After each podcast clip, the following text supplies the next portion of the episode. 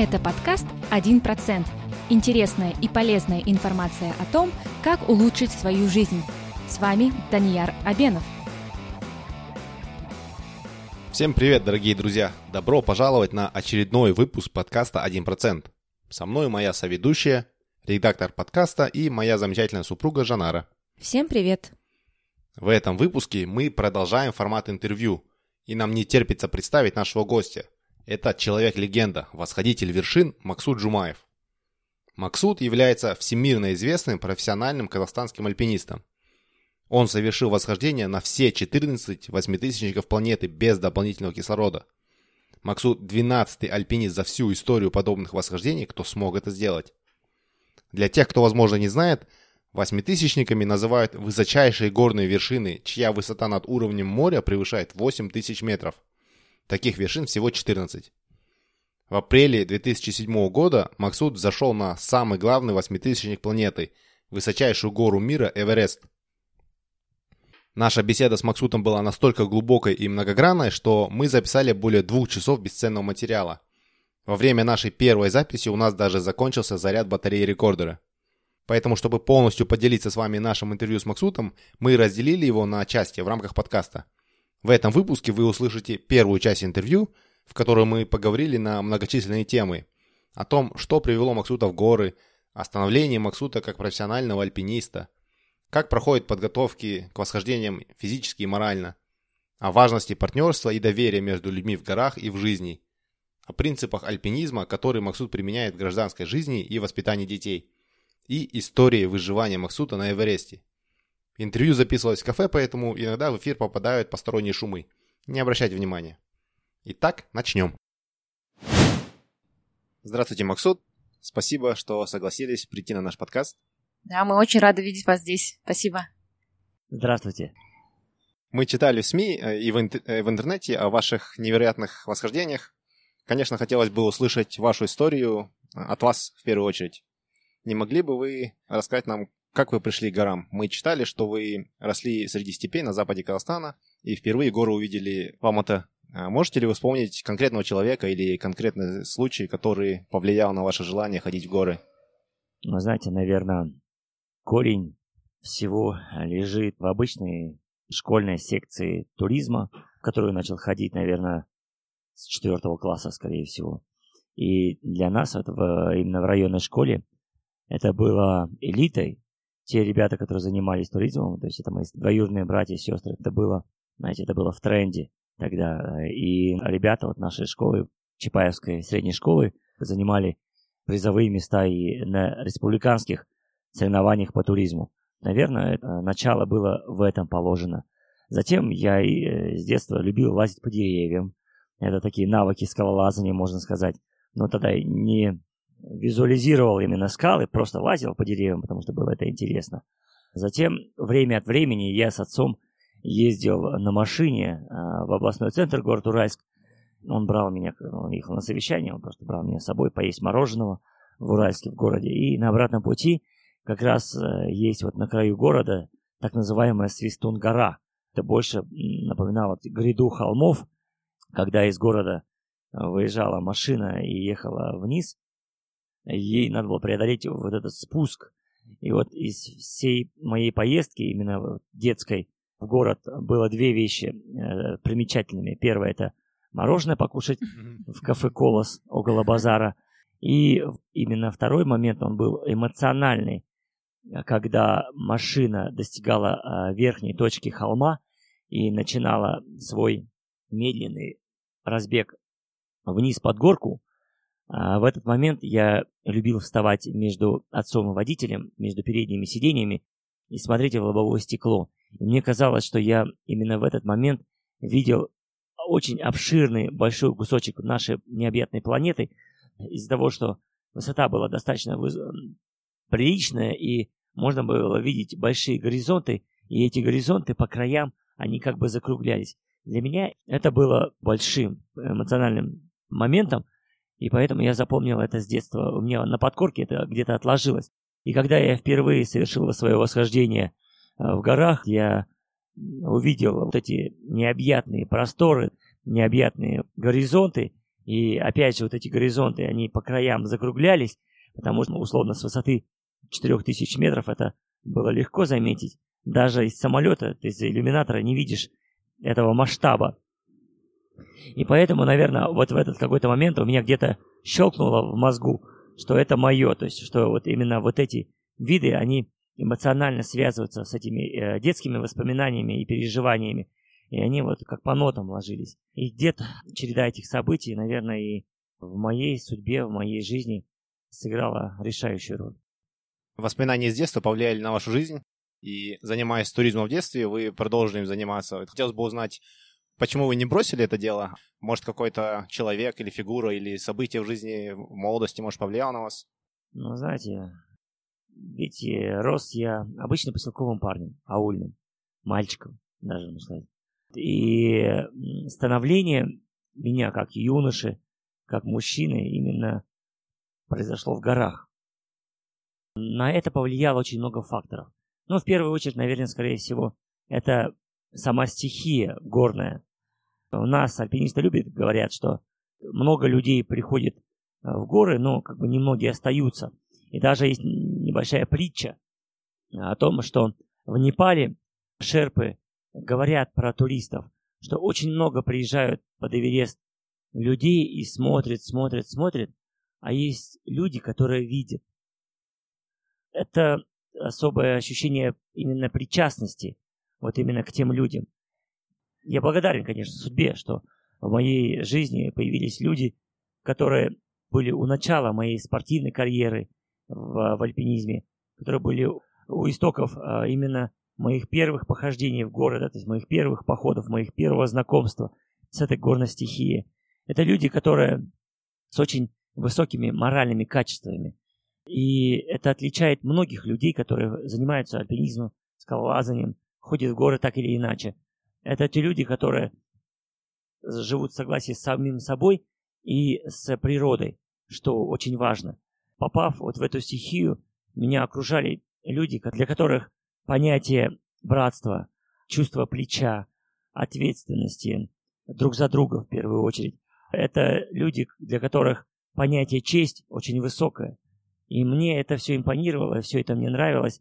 Какую-то определенную личность я не могу отметить, потому что каждый человек, который ходит в горы, занимается альпинизмом, для меня это прежде всего близкий мне человек. И я бы сейчас не акцентировал э, на имена, потому что это было бы несправедливо по отношению ко всем ребятам, моим друзьям, товарищам, которые ходят в горы. Все мы особенно, нас не так много, как бы многие не думали. Наше горное братство, мы бережем друг друга. Конечно же, и сама стихия не отпускала, да, вот, вот эти просторы, вот эти вершины, вот эти все панорамы с вершин гор. Вот, вот, вот это все в купе, наверное, и стало вот для меня якорными событиями, которые удерживают меня до сих пор а, в горах, в альпинизме. Скажите, что вам дают горы? Какие чувства вы испытываете, находясь на вершине горы? Как я говорю, свои степи родные, западно-казахстанские, я нашел там, на вершинах гор.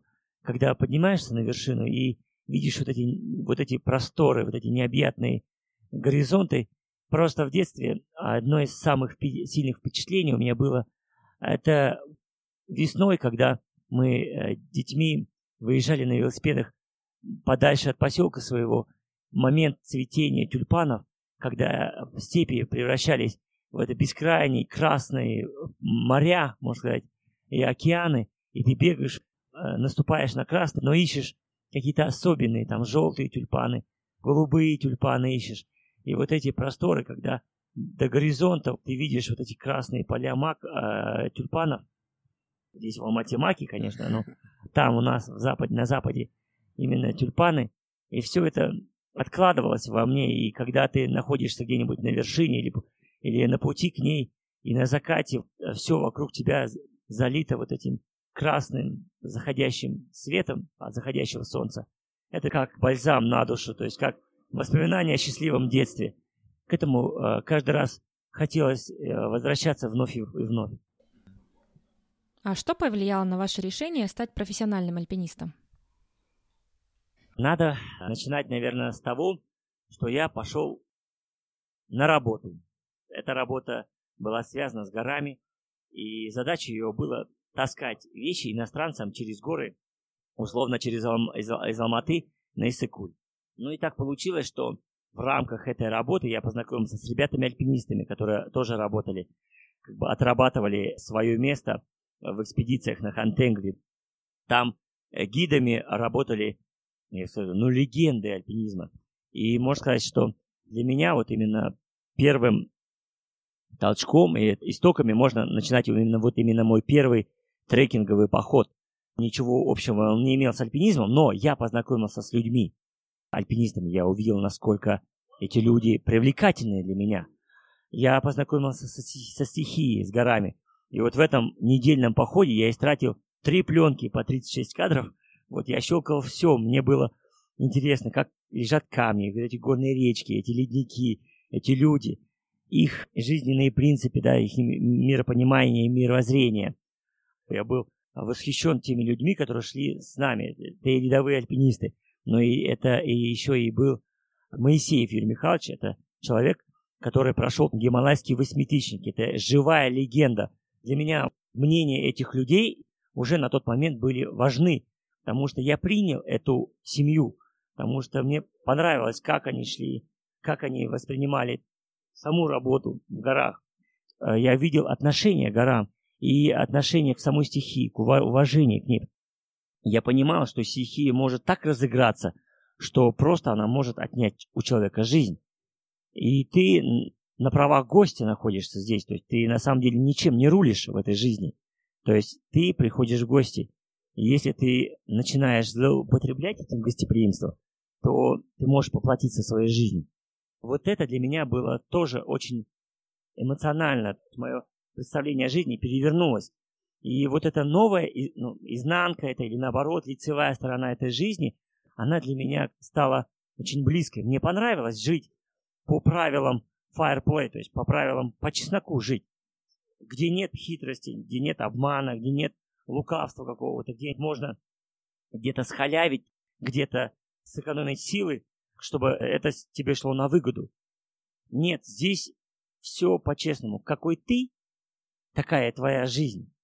И мне это понравилось. И мне очень понравились те люди, которые были рядом со мной. Поэтому, когда я уже через год приехал на каникулы э, в Алмату и сразу э, нашел этих же ребят и записался в секцию альпинизма, для меня это уже было, знаете, как вернуться в родной дом. Возвращаясь к вашему первому трекингу, каково вам было находиться среди таких именитых, легендарных альпинистов? В первую очередь импонировало то, что на меня обратили внимание. Кто он такой? Был мальчик, приехавший из города Уральска, который весил 55 килограмм, себе на плечи накидывал рюкзак, который весил почти что там 35 килограмм. И вот этот большой рюкзак, и, и под ним вот эти маленькие тонкие ножки, как, как меня назвали сразу, прозрачный. Вот, э, но я, можно сказать, прибегал первым на место стоянок. Я показал очень высокий уровень выносливости. Мне ребята говорят уже после. Но сначала меня назвали прозрачным, потому что Э, если поставить рядом меня, худенького, и рюкзак, то есть он как бы было как это немножко с недоверием это все. Но зарекомендовав себя, то есть как бы выносливый, сильный, эмоциональный такой человек, мне ребята посоветовали, а тебе, слушай, почему бы тебе не записаться в секцию альпинизма и не попробовать себя именно в этом виде спорта? В это время вы еще обучались и проживали в Уральске. А как вам удалось сохранить свой интерес к горам и развивать свои навыки, не забыть их вдали от гор. Вернувшись обратно в город Уральск, я судорожно начал искать секции альпинизма какие-то там. Я их нашел где-то на ремзаводе, какой-то непонятный скалодром, сколоченный из каких-то досок. В те времена, в 96-е года, найти скалодром где-то там на территории ремонтного завода. Я нашел тех людей, которые там жили. Я к ним пришел в гости у них попил чай, у них поспрашивал. Они, да, они были горные туристы. Они не были альпинистами, скалазами, но для них это была жизнь. Э, я нашел в э, областной библиотеке имени Крупского э, книги про альпинизм. Я прочитал их от корочки до корочки, то есть я как-то, меня тянуло. Я уже звонил с этих пунктов связи, когда пишешь на бумажечки, номер в Алмате, отдаешь, и потом говорит какая-нибудь тетенька, Алмата, восьмая кабинка. И ты, бежишь в эту кабинку, поднимаешь трубку и говоришь, Вася, привет, как дела? Ну как вы сходили на, на Хантен? Говорит, как вы там? Они там, вот, так, так. А это я, Максут, ты что, не помнишь? Мы ходили в трекинг. Для меня это было, знаете, новая жизнь. Это больше, чем просто э, за, начать заниматься альпинизмом. После окончания института в Уральске и по возвращении в Алматы, как дальше развивалась ваша карьера альпиниста? Ну, я, наверное, начну с предыстории. А, так как я учился в Западно-Казахстанском сельхозинституте, в СХИ, на ветфаке, и э, имел возможность только на, на летние каникулы приезжать сюда к родителям и э, заниматься параллельно альпинизмом. Записался в секцию альпинизма, и какой-то период времени у меня была возможность ходить в горы, ходить в секции. И можно сказать, к тому времени, когда я закончил институт, я уже почти что выполнил третий разряд по альпинизму. Но когда уже приехал уже на постоянку из Уральска сюда, к переехал к родителям, уже стал вопрос, что надо готовиться уже к армии. И записался в секцию первую, в принципе, политеха, потому что, когда вот я рассказывал вам, что в 96 году я пошел работать в фирму Хантенгри. Фирма Хантенгри, она возглавлялась легендарным нашим альпинистом, первым казахом, который зашел на Эверест, Казбек Шакимович Валиев – это его была фирма, турфирма, ему нужны были рабочие, и он совмещал и содержание секции по альпинизму, то есть он спонсировал секцию по альпинизму, но еще и давал возможность ребятам-альпинистам подрабатывать в трекингах, зарабатывать себе деньги на снаряжение альпинистское. Затем у старшеразрядников, которые работали, была возможность условно лето работать на фирму Хантенгри, зарабатывать деньги, чтобы потом в конце сезона давалась им возможность совершить восхождение на высшую точку Казахстана Пихантегри. Поэтому, когда я приезжал уже э, потом в, в Алматы, я шел в эту же фирму Хантегри и э, записался в секцию, так тогда называлась Политехи. Первым моим тренером это была Ольга Михайловна Ступина. В то время, в, в конце 90-х годов, в Алматы было несколько секций альпинизма, но ЦСКА это была элита то есть туда попадали уже ребята, которые имели разряды второй, первый, КМС и старше. В секции ЦСКА тренировалась вся сборная команда Казахстана. И даже так скажу, что именно в сборную ЦСКА старались попасть ребята со всего Советского Союза, потому что ею руководил легендарный и, и поныне Ильинский Иван Тихонович, мой тренер до, до сих пор. То есть это человек, который возглавлял сборную Советского Союза одновременно легенда из легенд. И получается так, что я начинал заниматься альпинизмом. Наша база находилась на Туюксу, как база.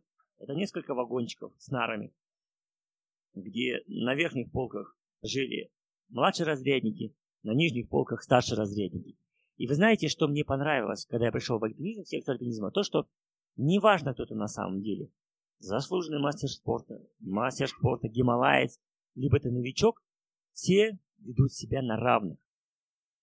А вы не могли бы подробнее рассказать об этом? Как уравнивают горы?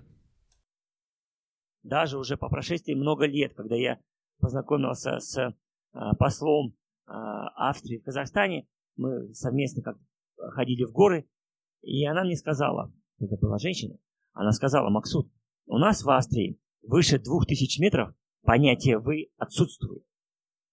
То есть когда мы поднимаемся на высоту выше 2000 метров, теряются грани, которые люди э, вырисовывают между собой. То есть, кто ты, богатый или бедный, мужчина или женщина, какого ты вероисповедания, какой у тебя стаж в альпинизме, старший разрядник или младший разрядник, все это стирается. Мы становимся просто людьми в горах. То есть ты человек и стихия.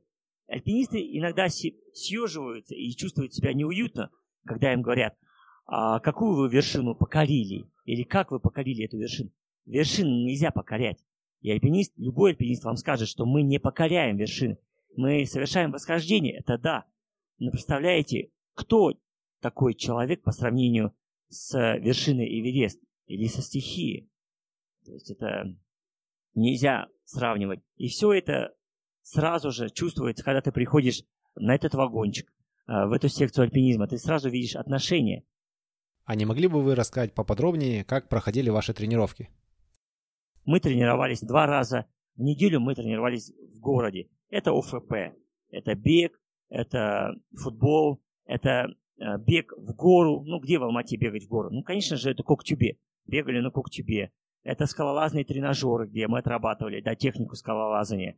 Это, условно, может быть, по средам выезд на скалодромы, лесничество, либо другие какие-то скалы и отрабатывание здесь вот, в будние дни. Но основная жизнь альпиниста, она начинается в выходные дни, когда мы в пятницу после работы или после учебы собираем рюкзаки и поднимаемся пешком на ту иксу. Раньше мы приезжали на автобусах на Медео, рюкзаки на плечи и вперед. Еще 2-3 часа ты идешь для того, чтобы дойти до своего вагончика, уставший, сбросить рюкзак, затопить печку, а, приготовить себе еду, чтобы рано утром следующего дня выйти либо на скальное занятие, либо на ледовое, либо на снежный. И это было круглый год. Мы продолжим после небольшого перерыва.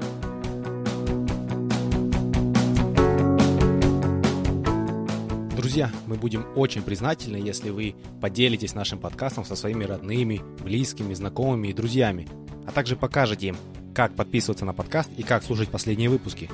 Не забывайте также ставить нам 5 звездочек на iTunes и оставлять свои комментарии. Заранее спасибо.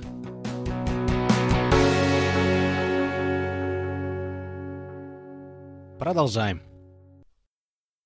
А что бы вы порекомендовали начинающим альпинистам? Альпинизм – это большая философия. И человек, если воспринимает и эту философию, и эту формулу достижения разрядов, достижения определенных каких-то целей, которые откроют им границу и двери к восхождению на Эверест. Ведь а, мы, говорим э, Эверест, мы подразумеваем, а, подразумеваем альпинизм. Мы говорим альпинизм, подразумеваем э, Эверест. Но без самого духа альпинизма без э, вот, вот этого образа жизни человек никогда не залезет на Эверест. Да, безусловно, его тело физически будет на Эвересте, но если мы говорим о восхождении на Эверест с кислородом или без кислорода, это разные вещи. Поэтому те, которые хотят заниматься альпинизмом, они должны быть готовы поменять свое мировоззрение, миропонимание. У нас в альпинизме, ребята, приходит очень много народу. Ну, условно, это раньше было очень, очень много народу. И примеру, а, чтобы в борьбе или в боксе достичь уровня кандидата мастера спорта, потребуется год-два при талантах, при определенном целеустремленности, то в альпинизме достичь уровня мастера спорта должно просеяться тысячи и тысячи народу. Понадобятся годы и годы, чтобы выполнить это. Если кто-то когда-нибудь начнет альпинизмом заниматься, и для него это будет смыслом жизни, я думаю, что у этого человека будет большое будущее прийти заниматься альпинизмом просто так, либо у него это не получится, либо этот человек найдет свою семью. Я считаю, что альпинизм – это такой вид спорта, который даже это не вид спорта, это, наверное, образ жизни. И кто откроет для себя эту дверь, наверное, за этой дверью встречу его я. И любой другой альпинист, и мы будем очень рады, если человек, который пойдет именно искренне в эту семью, в эту стихию, то найдет там друзей в первую очередь. Вы совершали свои восхождения в команде с, с напарниками. Каковы главные факторы успеха работы команды в горах? Конечно, для нас, для альпинистов, главное вера. Вера э, в своего напарника по связке. Потому что когда мы лезем по скале, мы отвечаем за жизнь человека, который лезет по скале, потому что ведущий должен быть уверен на 100% в своем напарнике, который его страхует. Опять же, страхующий должен быть уверен в своем ведущем, так как если срывается верхний человек, и ты его не удержишь, то погибает оба. Вся связка погибает, потому что люди связаны между собой не только веревкой, но и судьбой. И у них одна жизнь на двоих становится. В альпинизме происходят такие вещи, которые мы не можем встретить здесь в гражданской жизни. К примеру, мы об этом не часто друг другу говорим, но мы всегда внутренне готовы свою жизнь отдать ради жизни своего товарища, друга по связке. Потому что при восхождении бывают разные ситуации, и порой альпинист может стать перед выбором а, пожертвовать своей жизнью ради э, спасения жизни своего друга. И э, внутренне, где-то в какие-то сложные моменты мы прокручиваем эту ситуацию, мы готовы к ней. И я вот ни в одной ситуации в гражданской жизни не нашел аналогии именно таким ситуациям. Поэтому мы, такие вещи мы бережем, мы ими дорожим. Хотелось бы узнать, какие принципы с гор и с восхождения вы применяете в своей жизни. Ну, знаете, так как мне повезло в этой жизни, и моей верной спутницей а, является моей супругой, а, является девушка, которая имела прямое отношение к горам, то есть это альпинистка. Ну, когда бы мне еще найти свою жену? По, по дискотекам, по ресторанам я не хожу. Все, что было под рукой, то есть это в горах, в секции альпинизма, тем и воспользовался. Как говорят у нас альпинисты, для парней альпинизм это школа мужества, а для девушек это школа замужества. Да, поэтому из альпинизма, наверное, в гражданскую жизнь и семейную жизнь мы, мы взяли одно качество, которое мы называем верность. Верность в прямом смысле слова. Верность своим жизненным принципам и идеалам. В гражданской жизни мы доверяем друг другу, именно доверие, доверие мы ставим во главу. И если кто-то кого-то предал, то мы с, этим человеком никогда уже вместе не будем. Потому что человек, который предал один раз, он и предаст еще раз. Мысленно, там, сознательно, бессознательно, это уже не важно. И поэтому, так как мы доверяем друг другу свою жизнь в горах, так и мы доверяем свою жизнь друг другу и в гражданской жизни. Для меня, для наших семейных отношений это очень важно. И мы дорожим эти, и для нас это достояние. Конечно, безусловно, жизнь это серьезная вещь и очень сложная, потому что в горах, да, безусловно, все однозначно. Есть гора, есть стихия, есть ты, твои возможности и твой напарник. То в гражданской жизни очень много наслаивается таких вещей, которые мы в горах ну, не приемлем на самом деле. Поэтому основное, наверное, сделаю акцент на доверии. Доверие друг к другу, своему, именно к родному человеку, э, кто рядом с тобой, и вера в себя, безусловно, в свои силы, и вера э, в того человека, который рядом с тобой. Мы знаем, что у вас есть трое замечательных детей. А как вы эти принципы воспитываете в них? Для нас э, очень важно в семейных отношениях, в первую очередь, отношения между родителями. Потому что мы понимаем, что большое влияние на детей, на их формирование как личности могут оказать и преподаватели, допустим, и, и спортивные тренера, и улица, как бы мы этого не хотели, тоже оказывает влияние на а, формирование а, личности в детях. Но главное, что мы можем передать детям визуализацию отношений и чувств. То есть, если мы искренне любим а, друг друга, дети это впитывают не только визуально, но и ментально. Они чувствуют отношения, они чувствуют э, эмоции. Поэтому для нас очень важно сохранить ментальные правила семейной жизни. Именно эмоции, поцелуи, объятия, забота друг о друге, забота о, нашем, о наших детях. Потому что мы же хотим счастья нашим детям. И счастье детей не строится, сколько мы денег заработаем для них, да, для их будущего. И, там, допустим, какое мы образование дадим. Для нас счастье детей – это то, как они будут себя чувствовать в семейной жизни. А дальше уже, безусловно, жизнь, она меняется. Сейчас одни условия жизни, мы под них подстраиваемся.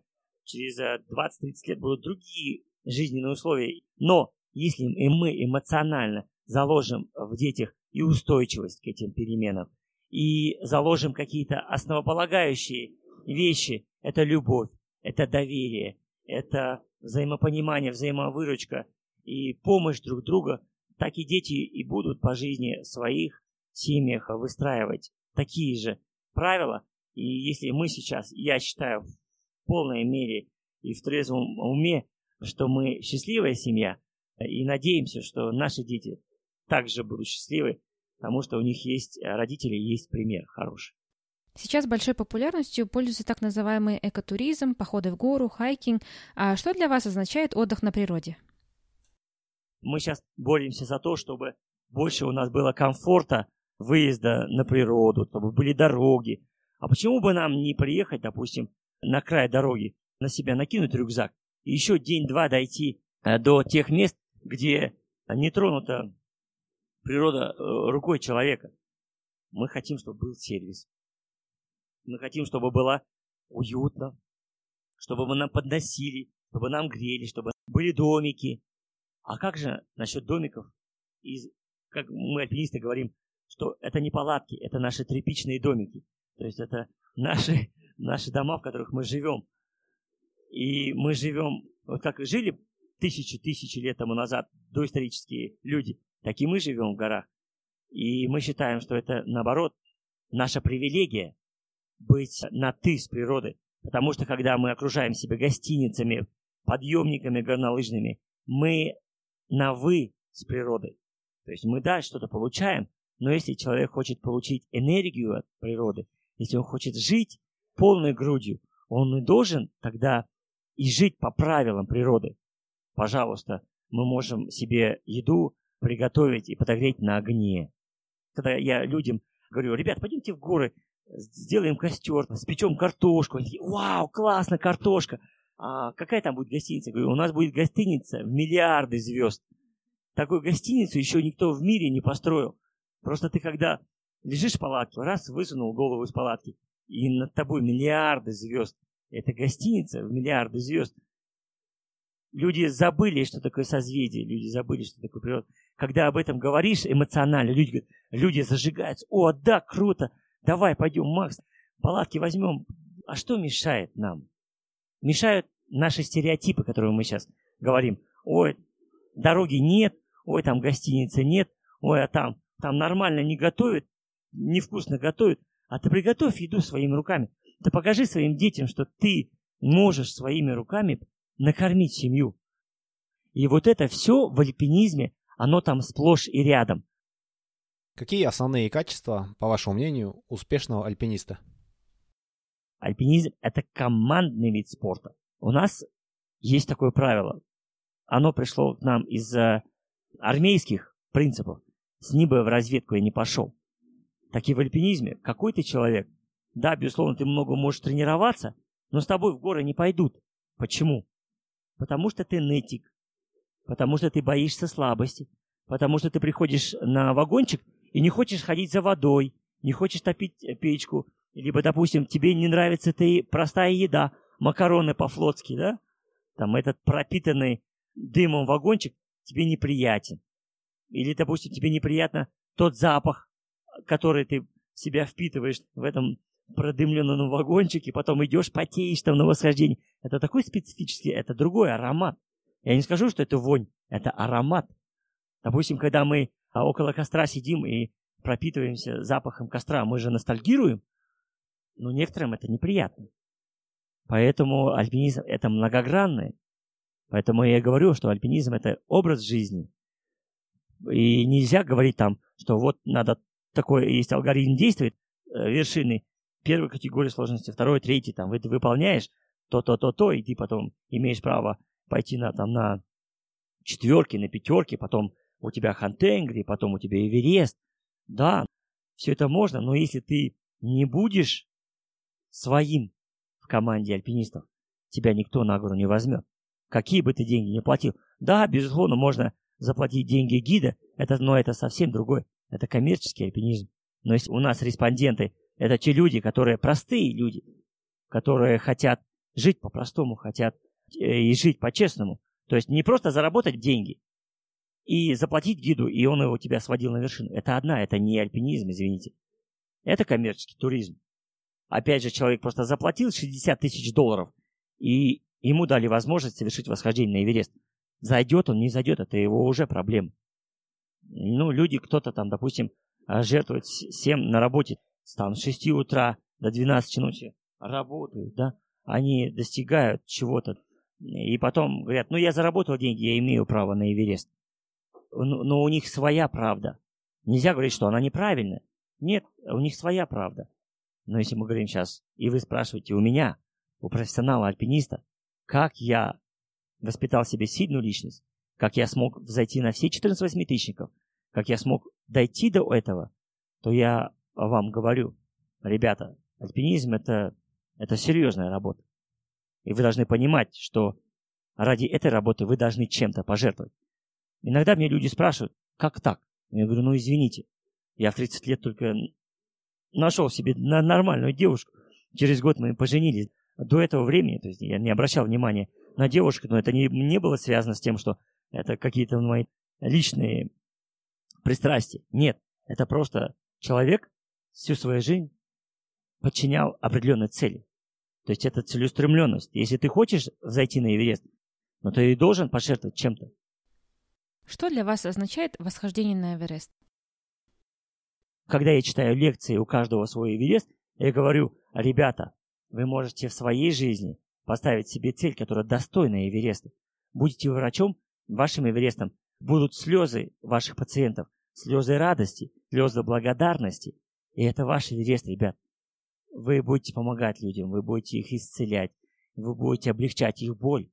Либо этот учитель, которому позвонить через 20 лет, его бестолковый, допустим, ученик, в которого она вкладывала свои эмоции и знания, скажет, Марья Ивановна, если бы не вы, я бы сейчас не стал президентом глобальной корпорации.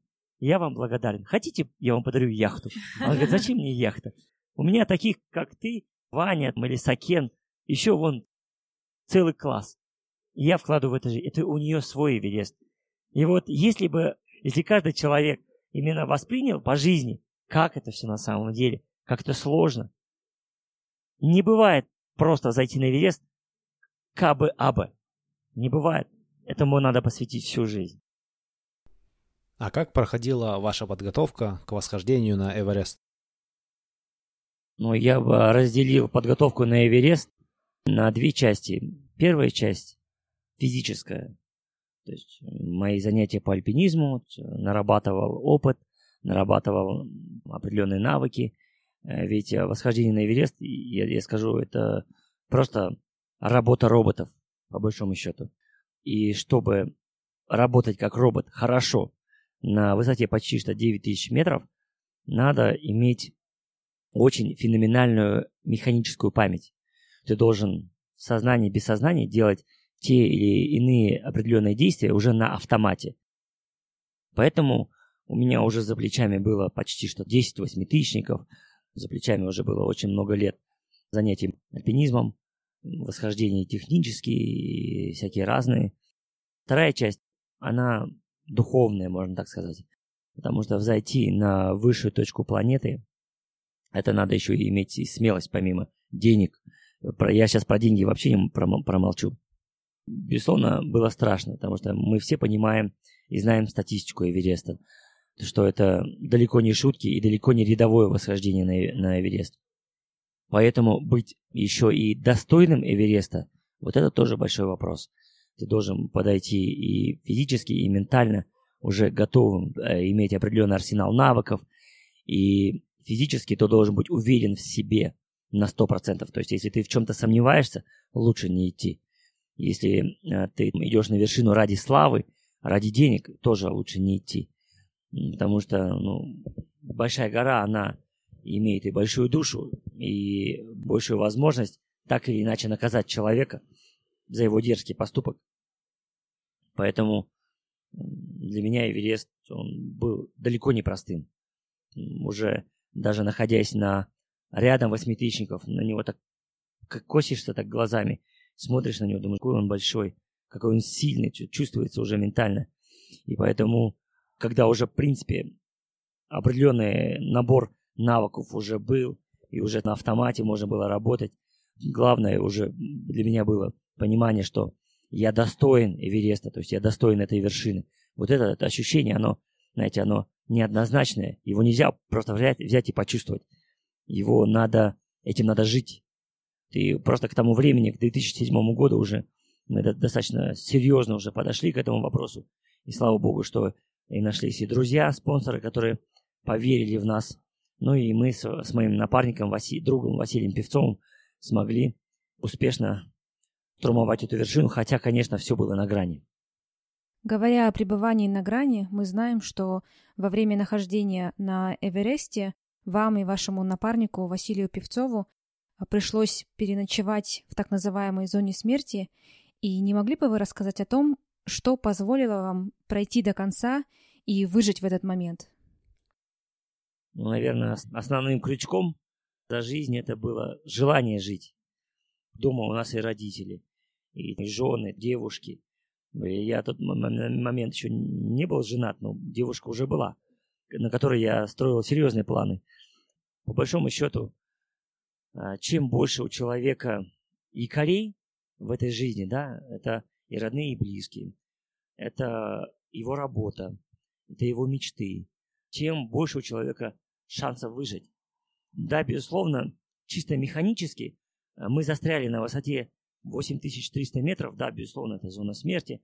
Мы застряли из-за того, что э, одному из нас было очень тяжело по здоровью, и не было физической возможности уже спуститься в свой штурмовой лагерь, хотя до него оставалось каких-то 500 метров, где лежала наша палатка, где лежали наши спальные мешки, где была вода, где была еда, где было тепло, где были все шансы нас как бы выжить реально. Но так уж получилось, что мы застряли на этой высоте и, можно сказать, боролись даже как могли, так и боролись. В первую очередь, конечно, мы старались не, не забыть, кто мы такие есть. Потому что если человек превращается в овощ, нету ему разницы, жить ему и не жить, для чего жить. Он не задает уже этих вопросов. В эти моменты, может быть, помогают фотографии родных и близких, детей. Вот эти вот реперные точки по жизни, на которые он ориентируется. Я знаю много в жизни примеров, когда мои товарищи, которые погибли в горах, имели большие проблемы на земле. То есть у них были проблемы на работе, были какие-то семейные неурядицы. И они как бы устали от жизни. И просто в такие моменты, если человек попадает на границу жизни и смерти, то его уже ничего не останавливает перешагнуть эту черту, за которую уже нет возврата. Но для нас с Василием это было, конечно, тяжелое испытание.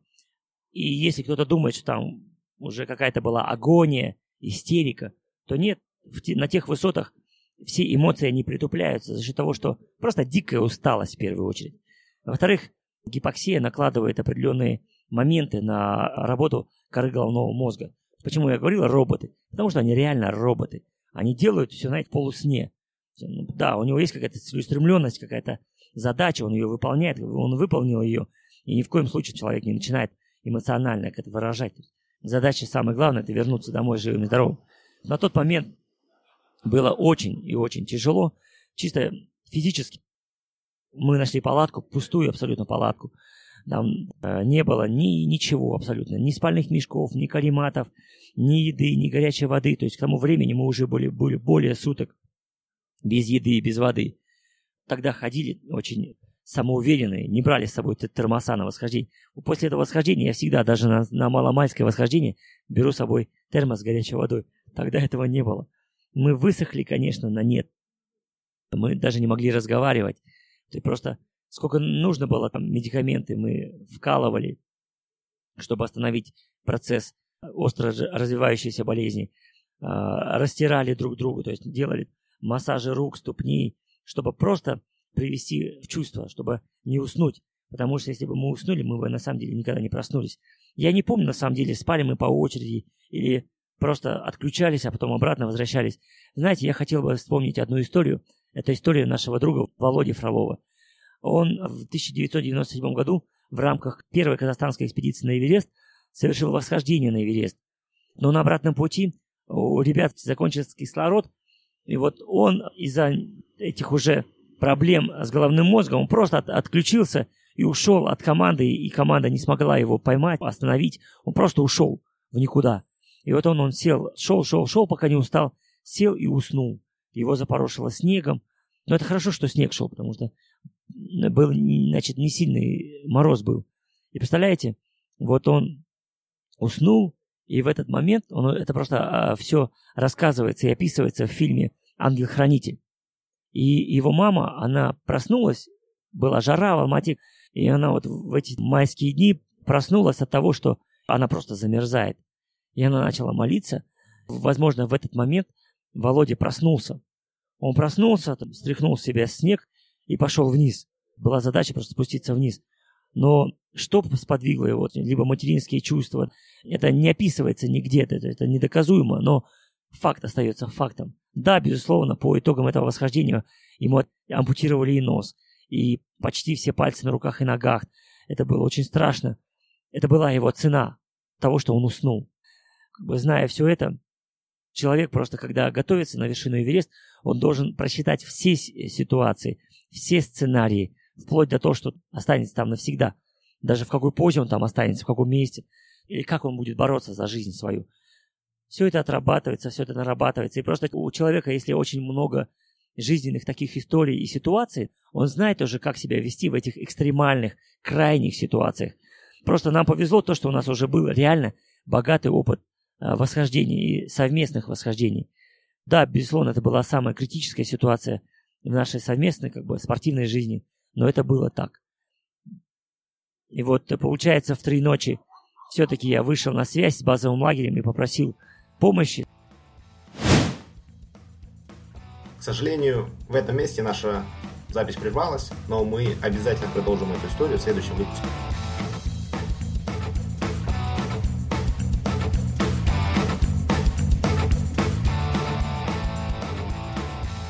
Если вы хотите узнать больше об этом выпуске, то заходите на наш сайт 1%.com. Все латинскими буквами, без цифр. Если вам нравится наш подкаст, то, пожалуйста, поддержите нас. Расскажите о подкасте своим друзьям и научите их пользоваться подкастами. Поставьте нам 5 звездочек на iTunes. Это поможет другим людям найти подкаст и узнать интересную информацию. Впереди у нас заготовлено еще очень и очень много интересных и полезных выпусков. Я уверен, что информация из этих выпусков поможет вам улучшить свою жизнь хотя бы на 1%. Спасибо вам за ваше внимание и за вашу поддержку. Пока!